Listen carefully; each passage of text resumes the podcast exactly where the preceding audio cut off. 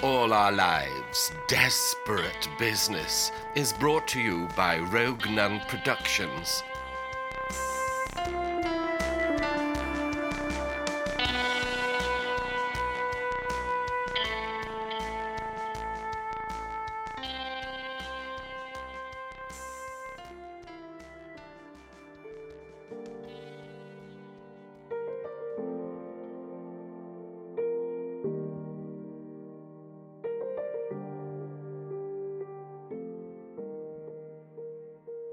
Welcome to Misty River, an affluent American mountain town filled with secrets and scandal. Our story begins months after Sister Indica moved in with her lover Vincenzo, head of the Valducci crime family and father of one of her best friends, Giovanni. Their time together had felt like a fairy tale. They traveled the world, bought a cottage in Italy, and even eloped to Las Vegas. They never fought, and he doted on her making sure she and their growing baby were well taken care of. Sister Indica had never been loved like this, and rather than push it away, she welcomed it.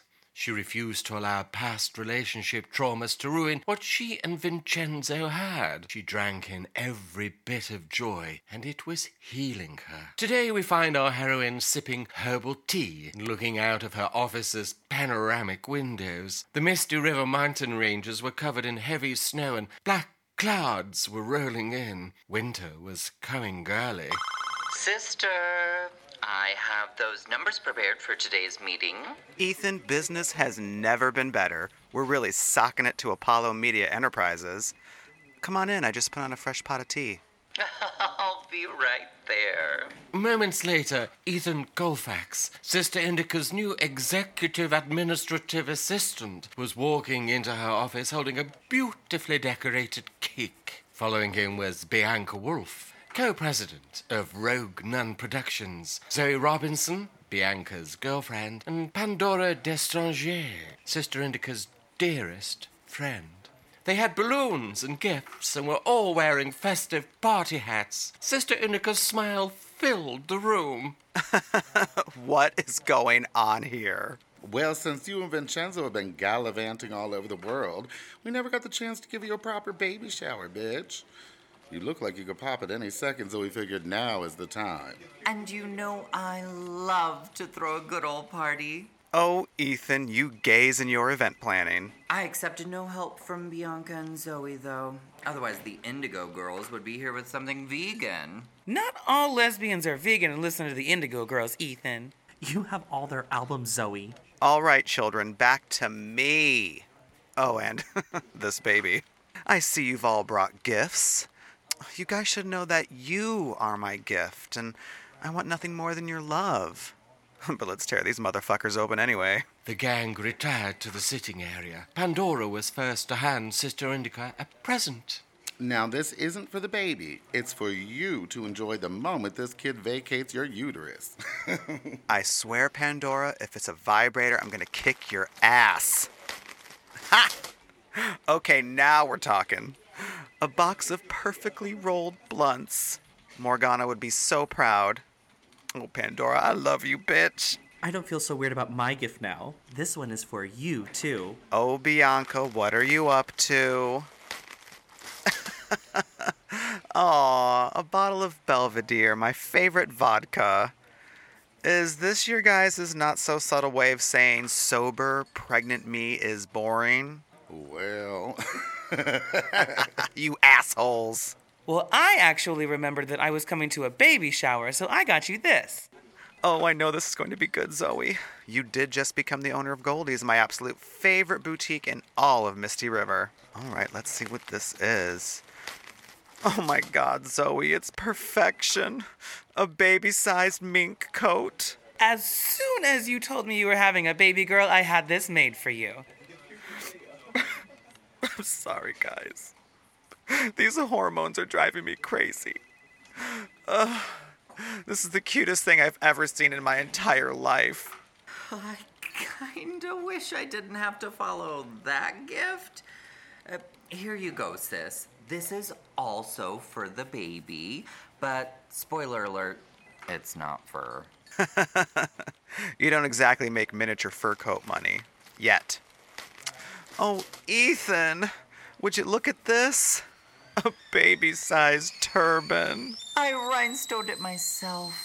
It's Swarovski. Ooh, let me get that for you. Thank you, Ethan.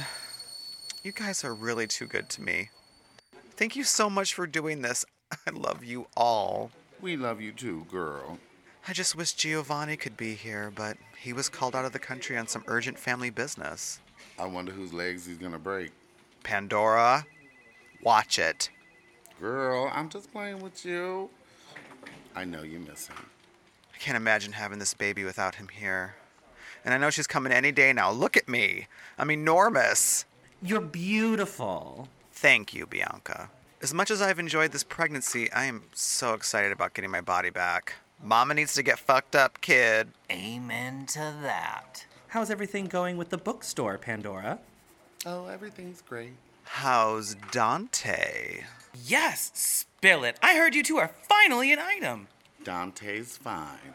Oh, girl, we all know he's fine. Y'all are terrible. Dante and I are doing well, but it's so new I don't want to jinx it, you know? Let's revisit this discussion in a few months and we'll see how it's going then. Ethan, can you put a reminder on my calendar? All right, all right, enough about me. Bianca, girl, you have been killing it as co president of Rogue Nun Productions. Natalie Winter has been really gunning for you on her show. That bitch talks so much shit she should wipe her mouth with toilet paper. Thank you, Pandora. I guess it's a good sign that I'm on her radar. That means she's threatened. But I'm only following the great example Indica has set. We're a team, a great team.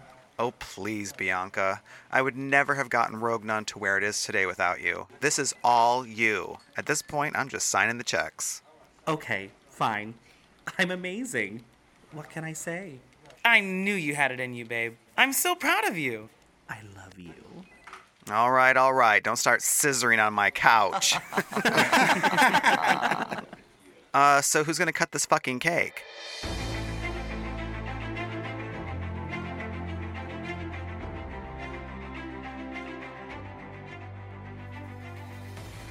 Rosie Bush sat behind her desk at Apollo Media Enterprises, reviewing the company's latest numbers. Her months as co president hadn't brought the results she was hoping for.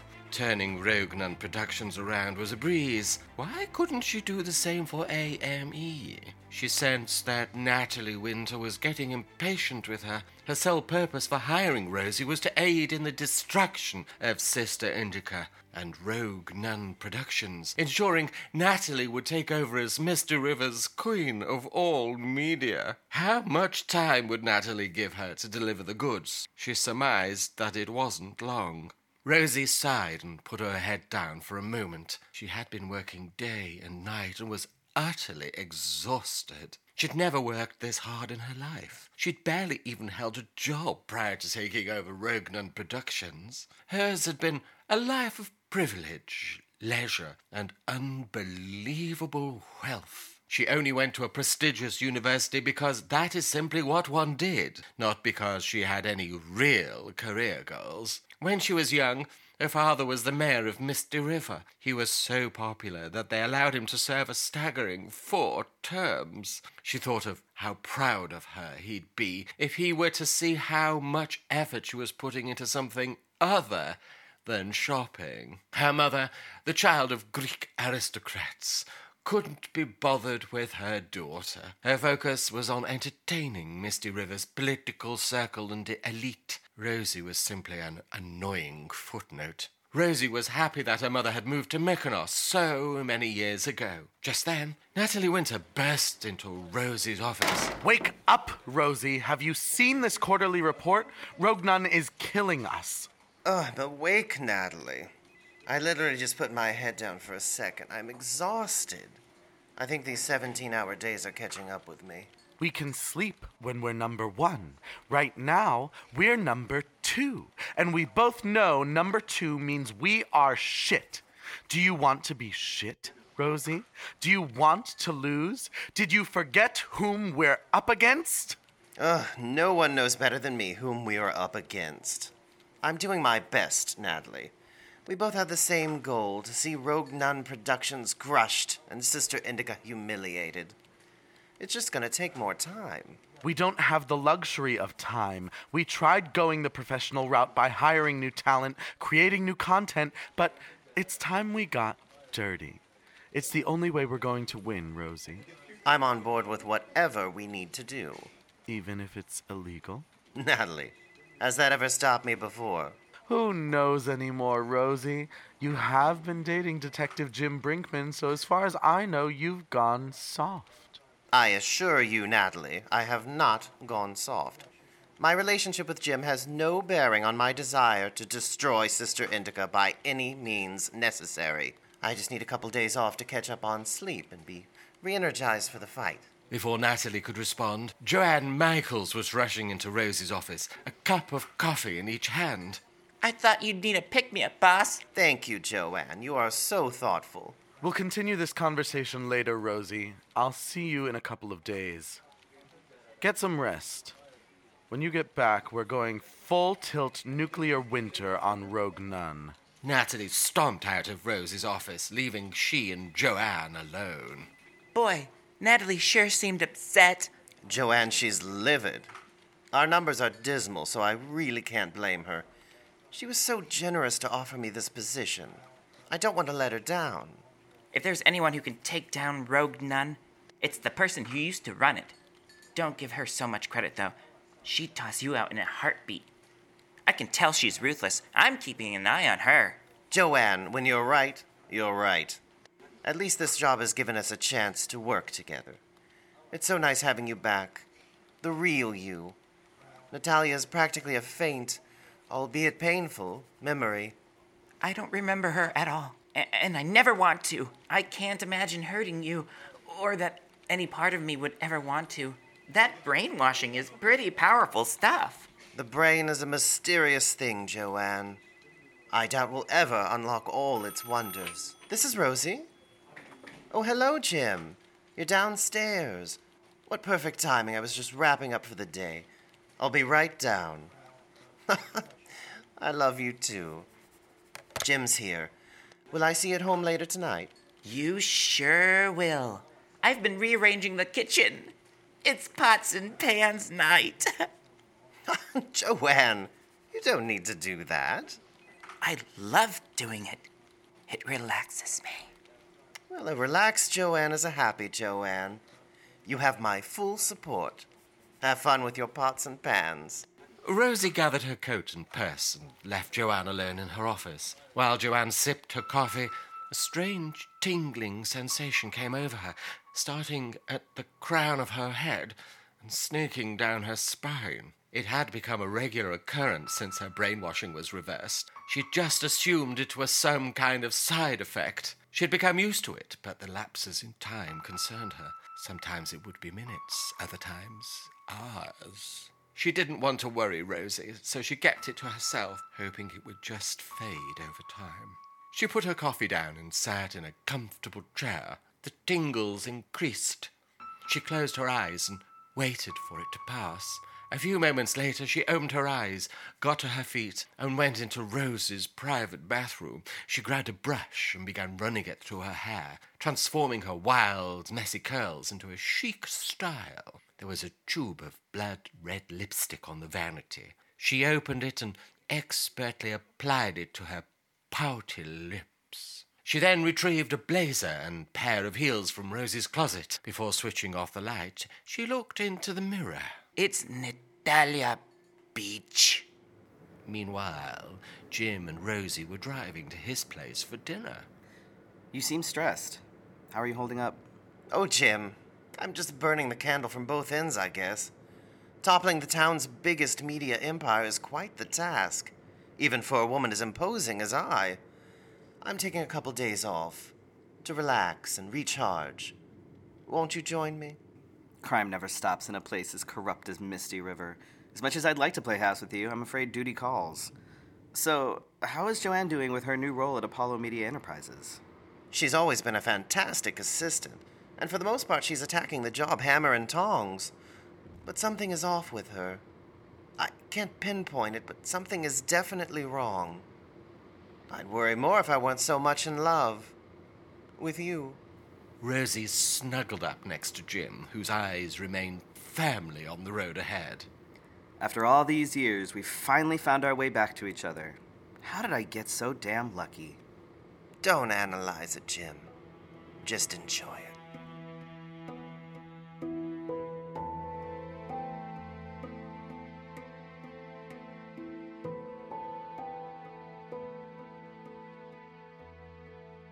Vincenzo sat in his library, trying to enjoy a cigar and vodka martini. Life with Sister Indica had been so good, almost like a dream, that it filled him with dread. Why couldn't he just live in the moment and be happy? Why must he always worry that a shoe was about to drop? When his late wife died many years ago, he thought he'd never love again, but he did, and with someone he loved more than life itself. On top of that, he was going to be a father again. A precious baby girl was about to come into his life, and rather than be over the moon, he was terrified. Sometimes he fantasized about leaving the country and moving to a remote island alone so that no one would be subjected to his dark moods. But that was just a fantasy. He now had Sister Indica and this new baby to take care of, and he loved them, he truly did but the feeling that he'd disappoint them was unshakable. Suddenly, the fireplace shifted, and Fiona and Dimitri emerged from the secret passageway. Must you use that? We have other doors, you know. What can I say, Vincenzo? I like the drama of it all. And must you be in such a sour mood? There are other emotions, you know. Go to hell, Fiona. Well, I suggest you snap out of it because we have a guest arriving shortly. Ugh. Who? Our darling father, of course. Mr. Valducci's jet has landed, and driver is bringing him from airport as we speak. Vincenzo stood and threw his martini angrily into the roaring fire. Ah, uh, that wife of yours sure is rubbing off on you, ain't she? I'm leaving. The hell you are! Who do you think he's coming to see? You can't avoid him, Vincenzo. One way or another, you will see him. I've been instructed to neutralize you. You won't believe it. How dare you? You work for me. Incorrect. I work for Fausto. What the hell does that old bastard want anyway? I think it's best that you hear it directly from Daddy. You just sit tight. All your questions will be answered shortly. You should probably pour yourself another drink. You're going to need it. The minutes moved at a glacial pace. Finally, Vincenzo heard the front doors opening and the sound of a cane tapping rhythmically against the marble floor. The old man was making his way to the library. Vincenzo's chest and shoulders tightened, while Fiona smiled broadly, her hands clasped together in excitement. The sound of the cane stopped.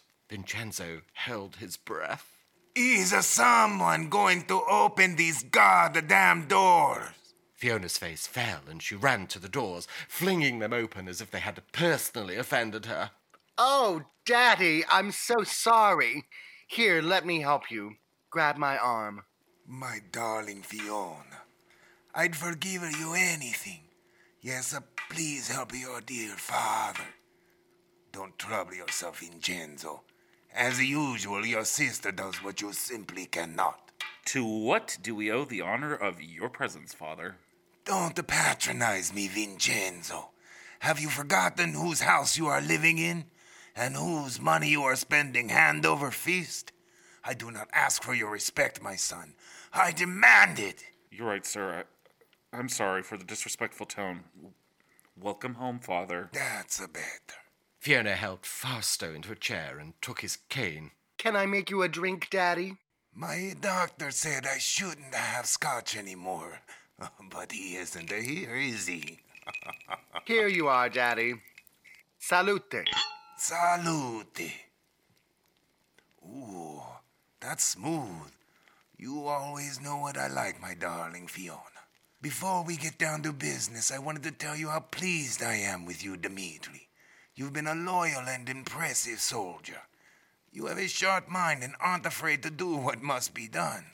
You are invaluable and you have my gratitude. Thank you, Mr. Valducci. It's honor to serve you and this family. I reward such loyalty and performance. Fiona, uh, get my briefcase from the hallway. Fiona ran to the hall and retrieved Fausto's black briefcase. Should I open it for you, Daddy? I am not so frail that I cannot open a briefcase. I did carry it inside, darling girl. Fausto's gnarled fingers released the clasps on the briefcase, opening it to reveal what looked to be thousands of dollars. For you, Dmitri. Mr. Valducci is very generous. I thank you deeply. Uh, you have more than earned this. Vincenzo, I hope you've been taking notes. Dmitri could teach you a lot. I agree with you, Father. Dmitri is very impressive. Dmitri, I must ask you, this brainwashing you did on, uh, what's her name? Joan Matthews. Joanne Michaels. Ah, yes, Joanne Michaels. What you were able to do with her is beyond anything I have ever seen, and trust me, I have seen it all. Thank you. I learned so much in my time as high-ranking official in Russian army. Brainwashing is my specialty. It is an art. And you are Michelangelo. You are too kind. I actually have this device that allows me to control Joanne. I can transform her into Natalia with flip of a switch. The process was very technical, but effective. In fact, Natalia is on her way here now. It was going to be a surprise. Speak of devil. I'll get it. Moments later, Vincenzo returned with Natalia. Natalia, dobri den. Privet, papa. You even taught her Russian. Da. She was very quick learner. Joanne must have high IQ. Father, are you going to introduce me to your friend? My dearest daughter, this is Mr. Fausto Valducci, patriarch of the Valducci family and our boss. It is pleasure to be meeting you, Mr. Valducci. The pleasure is all mine, Natalia. Please forgive me for not standing. I am an old man in ailing health. Ailing health? What do you mean, Daddy? Yes, Fiona. It's one of the reasons I am here. We have a much to discuss. All of us.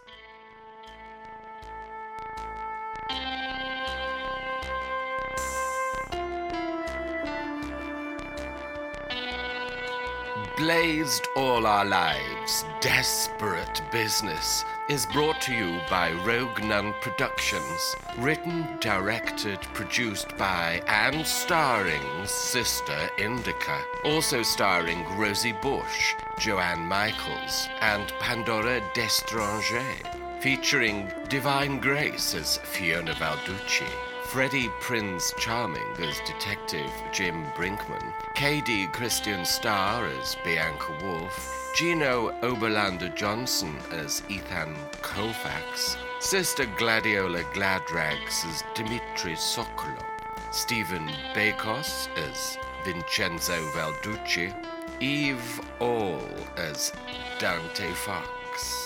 Pissy Miles as Natalie Winter, Ivor Turner as Morgana Prince, Tragique Destranger as Fausto Valducci, Lola Van Horn as Zoe Robinson, Sister Divine Ho as Ray Moyer, Tracy Payne Black as Doja Davis Brown, Logan Lowry Rasmussen as Dr. Bradley Colfax, Sarah Biggett as Lily Banks, and narrated by yours truly, Sister Bang Bang.